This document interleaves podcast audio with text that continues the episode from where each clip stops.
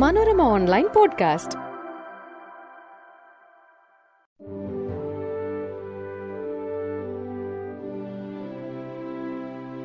നമസ്കാരം, മനോരമ ഓൺലൈൻ പോഡ്കാസ്റ്റിലേക്ക് സ്വാഗതം. ഞാൻ സെബിൻ പൈസ്. മനോരമ ഹൊറൈസണും മനോരമ തൊഴിൽ വേദിയും ചേർന്ന് നടത്തുന്ന ഈ ഒരു പോഡ്കാസ്റ്റിംഗ് സെഷനിൽ നമ്മൾ ഇന്ന് ചർച്ച ചെയ്യുന്നത് മനുഷ്യ ശരീരത്തിലെ അസ്ഥിവ്യവസ്ഥ സംബന്ധിച്ച വിവരങ്ങളാണ്. മനുഷ്യ ശരീരത്തിന് രൂപവും ബലവും നൽകുന്നത് അസ്ഥിവ്യൂഹമാണ്.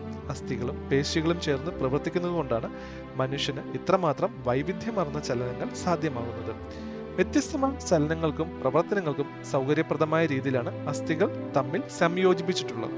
അസ്ഥികളെക്കുറിച്ച് പഠിക്കുന്ന ശാസ്ത്രശാഖയാണ് ഓസ്റ്റിയോളജി. ചെറുതും വലുതുമായ ഇരുന്നൂറ്റി ആറ് അസ്ഥികൾ ചേർന്നതാണ് മനുഷ്യനിലെ അസ്ഥി വ്യവസ്ഥ. അസ്ഥി ഒരു പ്രത്യേക തരം സംയോജന കലയാണ്. നല്ല ബലവും ഉറപ്പുമുണ്ടെങ്കിലും എല്ലിന്റെ ഇരുപത്തിയഞ്ച് ശതമാനവും വെള്ളമാണ്. ശരീരത്തിലെ കാൽസ്യത്തിന്റെ തൊണ്ണൂറ്റി ഒൻപത് ശതമാനവും ഫോസ്ഫറസിന്റെ എൺപത്തി എട്ട് ശതമാനവും സംഭരിച്ചിരിക്കുന്നത് അസ്ഥികളിലാണ്. അസ്ഥികളുടെ സ്ഥാനമനുസരിച്ച് മനുഷ്യ അസ്ഥികൂടത്തെ അക്ഷാസ്ഥികൂടം, അനുബന്ധാസ്ഥികൂടം എന്നിങ്ങനെ രണ്ടായി തരംതിരിച്ചിരിക്കുന്നു. തലയോട് നട്ടെല്ല്, നെഞ്ചിന്റെ ചട്ടക്കൂട് എന്നിവയടങ്ങിയ പ്രധാന ഭാഗമാണ് അക്ഷാസ്ഥികൂടം. കൈകാലുകളുടെ അസ്ഥികളും കൈകാലുകളെ ഉടലിനോട് ബന്ധിപ്പിക്കുന്ന അസ്ഥി വലയങ്ങളും ഉൾപ്പെട്ടതാണ് അനുബന്ധ അസ്ഥികൂടം. അസ്ഥികോശങ്ങൾ വ്യത്യസ്ത ധർമ്മങ്ങളോട് കൂടിയ മൂന്ന് വിധത്തിലുള്ള കോശങ്ങളാണ് അസ്ഥിയിൽ പ്രധാനമായും കാണപ്പെടുന്നത്. ഓസ്റ്റിയോബ്ലാസ്റ്റുകൾ പുതിയ അസ്ഥികലകളെ നിർമ്മിക്കുന്ന കോശങ്ങളാണ്. ഓസ്റ്റിയോബ്ലാസ്റ്റുകൾ ഇവ അസ്ഥിയുടെ ഉപരിതലത്തിൽ കാണപ്പെടുന്നു. ഭ്രൂണങ്ങളിൽ ഉപ അസ്ഥിയുടെ ബാഹ്യതലത്തിലാണ് ഓസ്റ്റിയോബ്ലാസ്റ്റുകൾ ആദ്യം കാണപ്പെടുന്നത്. ഇവ ക്രമേണ സ്ഥിര അസ്ഥികൾക്ക് രൂപം നൽകുന്നു. ഓസ്റ്റിയോക്ലാസ്റ്റുകൾ അസ്ഥിയുടെ ഉപരിതലത്തിൽ കാണപ്പെടുന്ന ബഹു ന്യൂക്ലിയ കോശങ്ങളാണ് ഓസ്റ്റിയോക്ലാസ്റ്റുകൾ. പഴകിയ അസ്ഥികലകളെ നശിപ്പിക്കുന്നത് ഓസ്റ്റിയോക്ലാസ്റ്റ് കോശങ്ങളാണ്. അസ്ഥിയുടെ കോശാനന്തര മേഖലകളിലുള്ള കാൽസ്യകൃതിയ പദാർത്ഥങ്ങളെ വിഘടിപ്പിച്ച് ശാരീരിക വളർച്ചയ്ക്ക് അനുസൃതമായി അസ്ഥികളുടെ ആകൃതിയിൽ മാറ്റം വരുത്തുന്നതിൽ ഇവയുടെ പ്രവർത്തനത്തിന് പ്രധാന പങ്കുണ്ട്. ഓസ്റ്റിയോസൈറ്റുകൾ അസ്ഥിയുടെ കാൽസീകൃത മേഖലകൾക്കിടയിൽ കാണപ്പെടുന്ന കോശങ്ങളായ ഓസ്റ്റിയോസൈറ്റുകളാണ് അസ്ഥി ഘടനയിലെ കഠിന പദാർത്ഥങ്ങൾക്ക് രൂപം നൽകി അതിനെ സജീവ കലയായി പരിരക്ഷിക്കുന്നത്. തലയോട്, കപാലം, മുഖാസ്ഥികൾ എന്നീ രണ്ട് ഭാഗങ്ങൾ ചേർന്നതാണ് തലയോട്. തലച്ചോറ്, ചെവികൾ, കണ്ണുകൾ എന്നിവയെ സംരക്ഷിക്കുന്നത് തലയോടാണ്. എട്ട് പരന്ന അസ്ഥികൾ ചേർന്നതാണ് കപാലം. ചലിപ്പിക്കാൻ കഴിയാത്ത വിധത്തിൽ രൂപപ്പെട്ടിരിക്കുന്ന ഈ അസ്ഥികളാൽ വലയം ചെയ്ത ഭാഗത്താണ് തലച്ചോറ്. പാലാസ്ഥി എന്ന ഫ്രണ്ടൽ ബോൺ, ശംഖാസ്ഥി എന്ന ടെമ്പറൽ ബോൺ, തലയോടിന്റെ അടിവശത്തായുള്ള സ്ഫിനോയിഡ്, എത്മോയിഡ്, പാർശ്വാസ്ഥി എന്നറിയപ്പെടുന്ന പാരേറ്റൽ ബോൺ, കപാലത്തിന്റെ പിന്നിലുള്ള ഓക്സിപിറ്റൽ എന്നിവയാണ് കപാലത്തിലെ അസ്ഥികൾ. കവിളെല്ലുകൾ, നാസിക അസ്ഥികൾ, മേൽത്താടി, കീഴ്ത്താടി എന്നിവ അടങ്ങിയതാണ് മുഖാസ്ഥികൾ. മാൻഡിബിൾ, മാക്സില്ല, സൈഗോമ, നാസൽ ബോണുകൾ, ലാക്രിമിനൽ ബോണുകൾ, വോമർ തുടങ്ങിയവയാണ് മുഖാസ്ഥിയിലെ പ്രധാന അസ്ഥികൾ. വാരിയെല്ലുകൾ പന്ത്രണ്ട് ജോഡി വാരിയെല്ലുകളാണ് മനുഷ്യ ശരീരത്തിലുള്ളത്.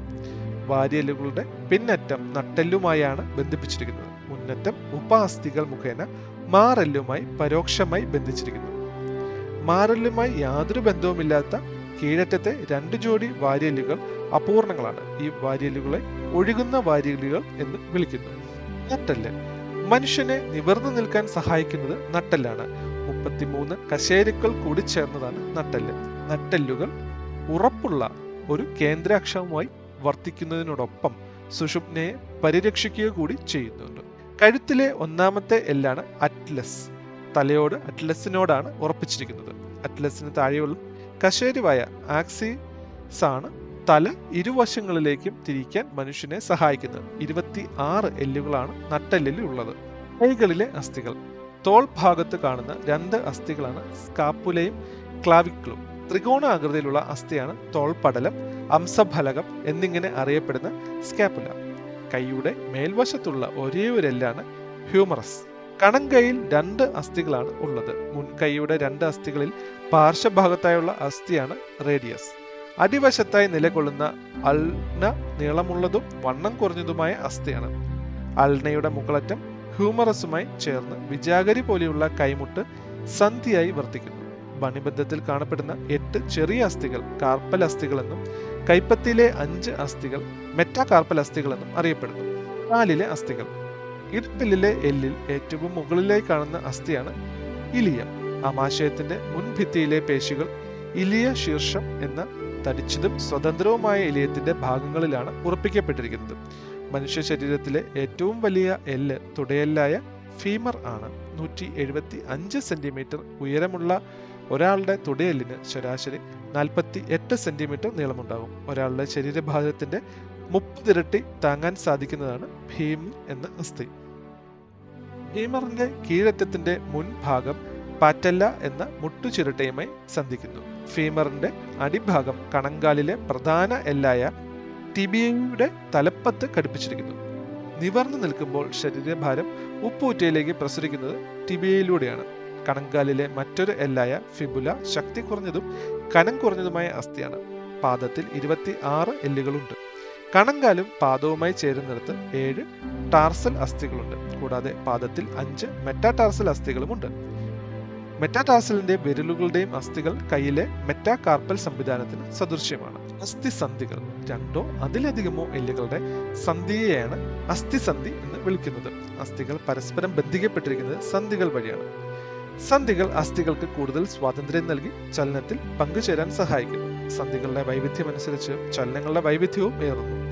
ശരീരത്തിലെ സന്ധികളെ അവയുടെ ചലനം അടിസ്ഥാനമാക്കി പൊതുവെ മൂന്ന് വിഭാഗമാക്കി തിരിക്കാം. ചലനം തീരെയില്ലാത്ത സന്ധികൾ, ചലനം വളരെ കുറഞ്ഞ സന്ധികൾ, ചലന സന്ധികൾ എന്നിവയാണവ. കപാല അസ്ഥികൾ തമ്മിലുള്ള സന്ധികൾ ചലനം തീരെയില്ലാത്ത സന്ധികൾക്ക് ഉദാഹരണമാണ്. നട്ടെല്ലിലെ എല്ലുകൾ തമ്മിലുള്ള സന്ധികൾ വളരെ കുറച്ചു മാത്രം ചലനശേഷിയുള്ള സന്ധികൾക്ക് ഉദാഹരണമാണ്. നന്നായി ചലനശേഷിയുള്ള സന്ധികളെ നാല് വിഭാഗങ്ങളായി തിരിക്കാം. കീലസന്ധി, വിജാഗരി സന്ധി, ഗോളര സന്ധി, തെന്നി നീങ്ങുന്ന സന്ധി എന്നിവയാണവ. തോളിലും ഇടുപ്പിലും കാണപ്പെടുന്നത് ഏറ്റവും കൂടിയ ചലന സ്വാതന്ത്ര്യമുള്ള അസ്ഥികളായ ഗോളര സന്ധികളാണ്. നാനാവശത്തേക്ക് തിരിക്കാൻ കഴിയുന്ന സന്ധികളാണ് കീലസന്ധി.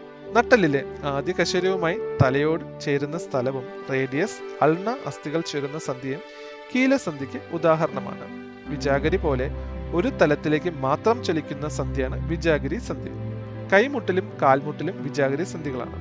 കീഴ്ത്താടിയെല്ലും തലയോടുമായുള്ള സന്ധിയും വിജാഗരി സന്ധിക്ക് ഉദാഹരണമാണ്. തെന്നുന്ന ചലനമാണ് തെന്നി നീങ്ങുന്ന സന്ധിയുടെ സവിശേഷത. കാൽക്കുഴയിലെ അസ്ഥികളുടെയും മടിബന്ധ അസ്ഥികളുടെയും സന്ധികൾ ഇതിന് ഉദാഹരണമാണ്. എണ്ണം കുറയുന്ന അസ്ഥികൾ.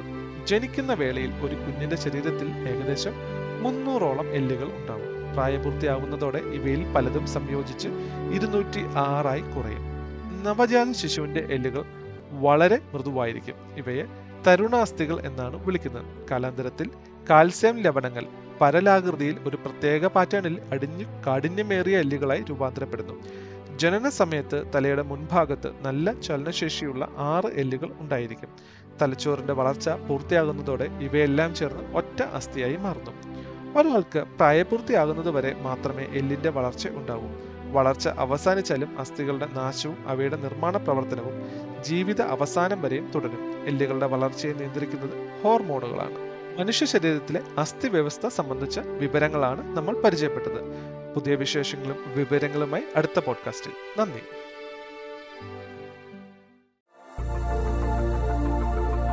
Manorama online podcast.